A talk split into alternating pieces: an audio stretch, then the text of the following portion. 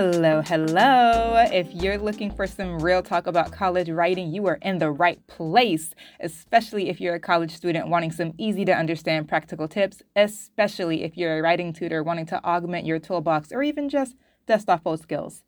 Teachers and myriad other writing and teaching learning peeps, y'all are certainly welcome to listen in. If anything said is useful, I want you to have it. But this podcast is especially for my college students and writing tutors out there. So let's do the awkward intro thing, but quickly. My name is Brittany Threet. I go by Britt, and I am your host. I'm a sixth year doctoral candidate in the Africana Studies Department at Brown University. In short, I am a book nerd. Classroom, my research focuses Black women's speculative and realistic fiction from 1970s to the contemporary moment, classroom adjacent. I've worked in the University Writing Center for five years now, and this podcast is really aimed at sharing the Writing Center's resources. Okay, so for this first episode, we are going to talk briefly about how to actually keep your sanity and motivation in a new semester.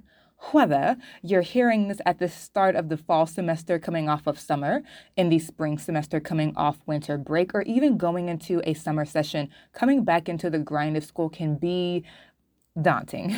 you don't want to lose the rest and peace you've gained during break, but you're also not trying to fumble the bag in the classroom personal peace, professional motivation, how to do both. That's our topic for the day. And I think we can get at it with a good little four step plan. Here we go. Step one balance, baby. You know how in savings they say pay yourself first, as in put money away for yourself in savings and then fulfill your other financial obligations? Balance in academia works the same way, no matter what side you're on undergrad, grad, heck, even faculty, staff, and admin. Rest yourself first.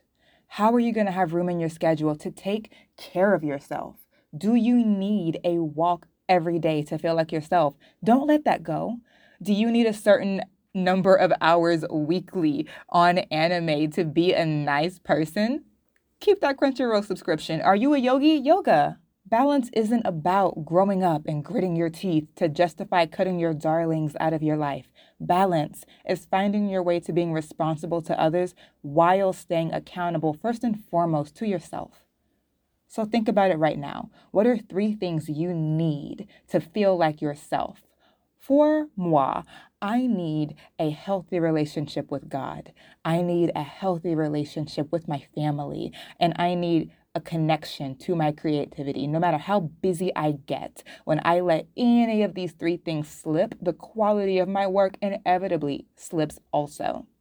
What are your three darlings? Make the commitment right now to keep those things safe this semester. Balance, baby. Step two choose two skills to practice this semester. I think it is so important. I know from personal experience, it is so important to set goals that are attainable, to guard against disappointment. Semesters can seem like they stretch on forever and ever, but in actuality, they are only 12 to 15 weeks. They do not last forever. It is a very fixed amount of time, and you simply can't do everything in the world in three months. And so it will serve you to choose two things to focus your attention and intention on, to have that get all of your energy for the semester. Choose two things that you really want to hone over that span of time. So for students, that may be sentence length. Are you are you the main person writing these four line sentences. Do you want to work on that semester? Okay. Sentence structure. Do you want to have more diversity in your sentence structure? Do you really want to work on your grammar? Do you really work on want to work on developing ideas into papers, curating your thesis, investing in the pre-writing process, substantial revision? Choose any of those two things or a myriad of other options that you want to work on, which will cause you to be reflective in your writing. What, what do you want to focus on? What do you feel like always stumps you in your writing? Think about that. And then say, okay, I want to work on this and this that semester, or, you know, this semester that we are at the precipice of right now. Choose those two things. For tutors, that may look like I want to get better at working with multilingual learners. We got an episode coming to you soon, so look out for that. Uh, I may want to manage time better in conferences. I want to sharpen my own familiarity with grammar. I want to brush up on advising med school apps or graduate school statements of purpose, whatever. Choose two things, tutors, that you want to work on, and we'll talk about how we can fit that into our busy schedules a little bit later in organization, which leads us to step three set yourself up with organization. Organization has varying levels of intensity. So pick mild, medium, or spicy. Just make sure that you can handle the heat. You want to sustain this practice again for 12 to 15 weeks, which, while it is not forever, is a long time to do something that you don't feel that you can. So make sure whatever you choose for organization, you feel like you can sustain that for the whole semester. So for students, that may look like a Google Calendar as a master schedule, right? You can plug in your classes to Google Calendar. You can plug in to do lists as reminders. You can plug in anything to Google Calendar and just set it up as is it an event? Is it a reminder? Is it a task to do? Really take advantage of those multiple settings. Um, take advantage of the work hour setting on Google that will help you with balance. Baby, I don't work after these hours. Choose that and honor that. So if you have Google, it's very easy to make it those things a master schedule even a personal assistant just by a click of this or that button. If you're really into tech if you like getting alerts to your phone or your watch or your computer or whatever google calendar can be really helpful if you're juggling a lot because you can also set those reminders and notifications a week out two weeks out 10 days out, an hour out, 15 minutes out. So Google Calendar can really keep you on top of a busy schedule. That's for those who you want the spicy level of organization, you want the intensity. Um, for those who are like, mm, not too much on all of those notifications, Notebook Planner might be more your speed. If you want to go analog, if you do not want to constantly be bombarded with notifications, which I don't. Uh, a notebook planner would be the thing for you, and they can get very fancy. So if you want to bust 40 $50 on a monogrammed one that's super duper beautiful, do that. If you were like, nah, I just need some paper, you know, go to Target, go to Walmart, the clearance aisle. They also have very nice, classic, pretty notebooks for the entire calendar year.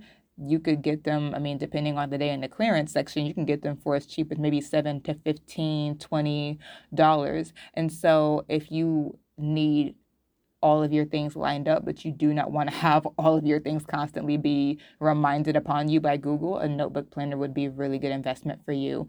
That would be the medium. If you're like, I'm not really for the spicy or the medium, I'm more of a mild person, knock knock pads. I love knock knock pads. I use Google and the notebook planner. Well, not the notebook planner, never that. I just am not that person, but I have it other times in my life. I I use sometimes the spicy, but sometimes I really just need analog and I need it to not be an entire calendar year because the reason I've never been able to maintain a notebook planner is because I don't use it every day. So knock knock pads are really great because they are not dated and they're not set up as calendars at all. They are set up as well um, it depends, right? So they have ones that are for a week, they have ones for a day, they have ones for projects and you can choose the period of time it's covering and I like that flexibility of them. They are so so super handy and you can just rip the page off when you're you're done with it and the blank another blank one is just ready and waiting for you whenever next you need it and so if you are someone who's like i want organization but i don't want to feel like the the resource i'm using is calling me to use it every day or that the resource is becoming intrusive into my life knock knock pads are a really really great use as you want mild option and of course as I said, I do sometimes. Feel free to mix and match depending on the level of intensity you feel up for for that time. You want to be able to maintain um, habits for entire semesters, but you don't have to use Google all semester. You can use it during midterms or finals, and then the rest maybe you're a knock knock pad kind of person. That's totally fine. Mix and match. Um, for tutors, organization really looks like for you, deciding on how much time outside of your tutoring shift you need to feel like your best when you are on the job, and then plan accordingly using the same tools that I just listed Google Calendar, Notebook Planner, Knock Knock Pads. How much time do you need to practice these skills that you want to improve? 30 minutes a week, an hour, a bit of time each day. Pick your flavor and plug it into your schedule. And the knock knock pads, they're super cheap to grab off of Amazon. I have never seen one over $15.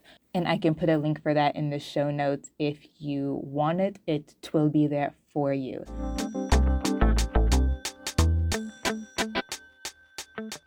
Okay, number four, last one already. Number four, find your top five favorite resources. Obviously, I hope that you add this podcast to your list. Students, there is nothing like in person help. If your school has a writing center or some form of writing support, definitely get comfortable utilizing those services. They literally only exist for you. That's one. Two, your professors. No matter how good your writing center or tutors are, you'll always benefit from some clarification, from some one on one time with your professor or TAs. Please use office hours if it helps you to have an agenda that you say, okay, I'm going to talk about X, X, and X, if that settles you, then do that. It's totally fine. But you want to use office hours. You do not want to just be a name to your professor. So help them get to know you and what you're looking for in the course by going to office hours. And I would say you don't only need to go to office hours when you have a question. I have found some of the best office hour appointments that I have had, both as a TA, as the instructor of my own class, and as a student in undergrad looking back in grad school. Even now, the best office hours I have, no matter what side of the desk I'm sitting on, is when they don't really have a question. They just want to chat. They want to rap about an idea that they had. There was something that we said in class that they didn't feel comfortable speaking on in the moment, but they've had some time to think and now they want to talk about it more. It's fine that's totally fine. And particularly if your professor puts a great emphasis on participation, that can be another way to help them know that you are engaging and they can still count that towards participation. So, absolutely. And even if you're like, that's really the only way that I talk, I would also encourage you to talk to, write to your professor and say, hey, I'm not super talkative in class. I'm not really comfortable speaking in those sort of arenas. I process a little differently. Can I just come to your office hours once a week and talk to you about the material and that count for participation, like you can do that. Definitely ask that, set that up. Most likely they will not have a problem with that, but you won't know until you ask, right? So definitely office hours are a dynamic resource. I encourage you to use them. Please, please, please, for the final three resources, students, you're going to actually want to bookmark these on your computer for easy access. Number one, Purdue Owl's Writing Lab. It is very well known. In undergrad, I use them so much for the technical parts of writing, like checking citations. They have a really, really nifty uh, page for APA, MLA Chicago, whatever, and then they have examples for each particular format. So Purdue Owl is one of the premier off-cited writing resources. Definitely, you want to have them bookmarked on your on your desktop. The second, Vanderbilt University's writing studio. It has some really diverse suite of resources, all the way from grammar to writing job market materials. And they have a list that is simply handouts from other universities' writing centers. And so Vanderbilt University's writing studio is a pretty good one stop shop for pretty much anything you need and i'm a super fan of handouts so definitely definitely bookmark them as well and then the final one it is always good to have a favorite citation site now like i said purdue owl has resources on citations but um I loved Son of a Citation when I was an undergrad. Just fill in the boxes, click which citation style you need APA, MLA, Chicago, and it does the formatting for you. I loved it. It's so simple. So if if you're really feeling sort of daunted by citations, don't. Just find a really good website that you love to do citations for you, and that's perfectly fine. Also, if your school has access to Zotero, that's also a top shelf option. So definitely use it if your school has access to it for free for you. I would also say about sort things like Zotero, it is also good as a sort of rule and a pro tip keep your own list of citations. The subscription to Zotero may at some point end. You don't know if you'll always have access to it, although it's definitely good to, to have and to use while you do. But keep your citations in a master bibliography that you know you'll have access to forever. So, like in a Word document. keep your citations in a master bibliography and that that will grow over your time in academia whether you just have it for undergrad if you go to masters grad school whatever it's good to have that and if you can add a couple of sentences of annotation to each entry, you will thank yourself months or even years later when you have a vague memory of something that went something like XYZ, you can barely remember it. Going back through that annotated master bibliography can give you the citation and the main ideas of that argument. I'm telling y'all, it has saved my tushy multiple times, and that goes back to setting yourself up for success with organization. So, tutors, for resources, Number one, make a mentor out of a staff member. What were those two skills that you chose that you really wanted to, to sharpen this semester? Who on your center staff is an expert in that skill? Get on up to them. Do lunch, have meetings, solicit readings. Find someone who can help you and, and walk alongside them, learn what they know. It's a great resource to grow your own skill, and it's also just a great networking opportunity for someone to be able to speak to your growth. And so, definitely use that human resource if you can find it in your writing center or center of teaching and learning, wherever you're doing your work. Try to find someone, try to find a human resource. Speaking of human resources giving you readings, tutors, you also want to start a dedicated, annotated master bibliography for your writing center readings, for your teaching and learning readings, for your pedagogy readings, for your skill readings, handouts, all of that especially if you're interested in going into a job at a writing center or teaching and learning center. I've heard this from multiple people in multiple centers. Knowing the names of the people in that field and being able to call upon their contributions will be really important to show that you know your stuff, especially if your degree is not in rhet comp, is not in rhetorics or composition. That will show that no, my degree is not in it, but I am trained in this and I am literate, articulate, comfortable proficient in this field to talk about it and to pull upon these resources for students, right? You want to be able to show that versatility and that proficiency. The second, Ohio State University's graduate writing and research center has some great role play videos on working with multilingual learners. So I would definitely bookmark that as a resource just off the bat. And then finally, Purdue, OWL, and Vandy's writing centers are also great writing centers to pull from. But certainly, tutors find the peer centers you like the best and top five them for your own future reference.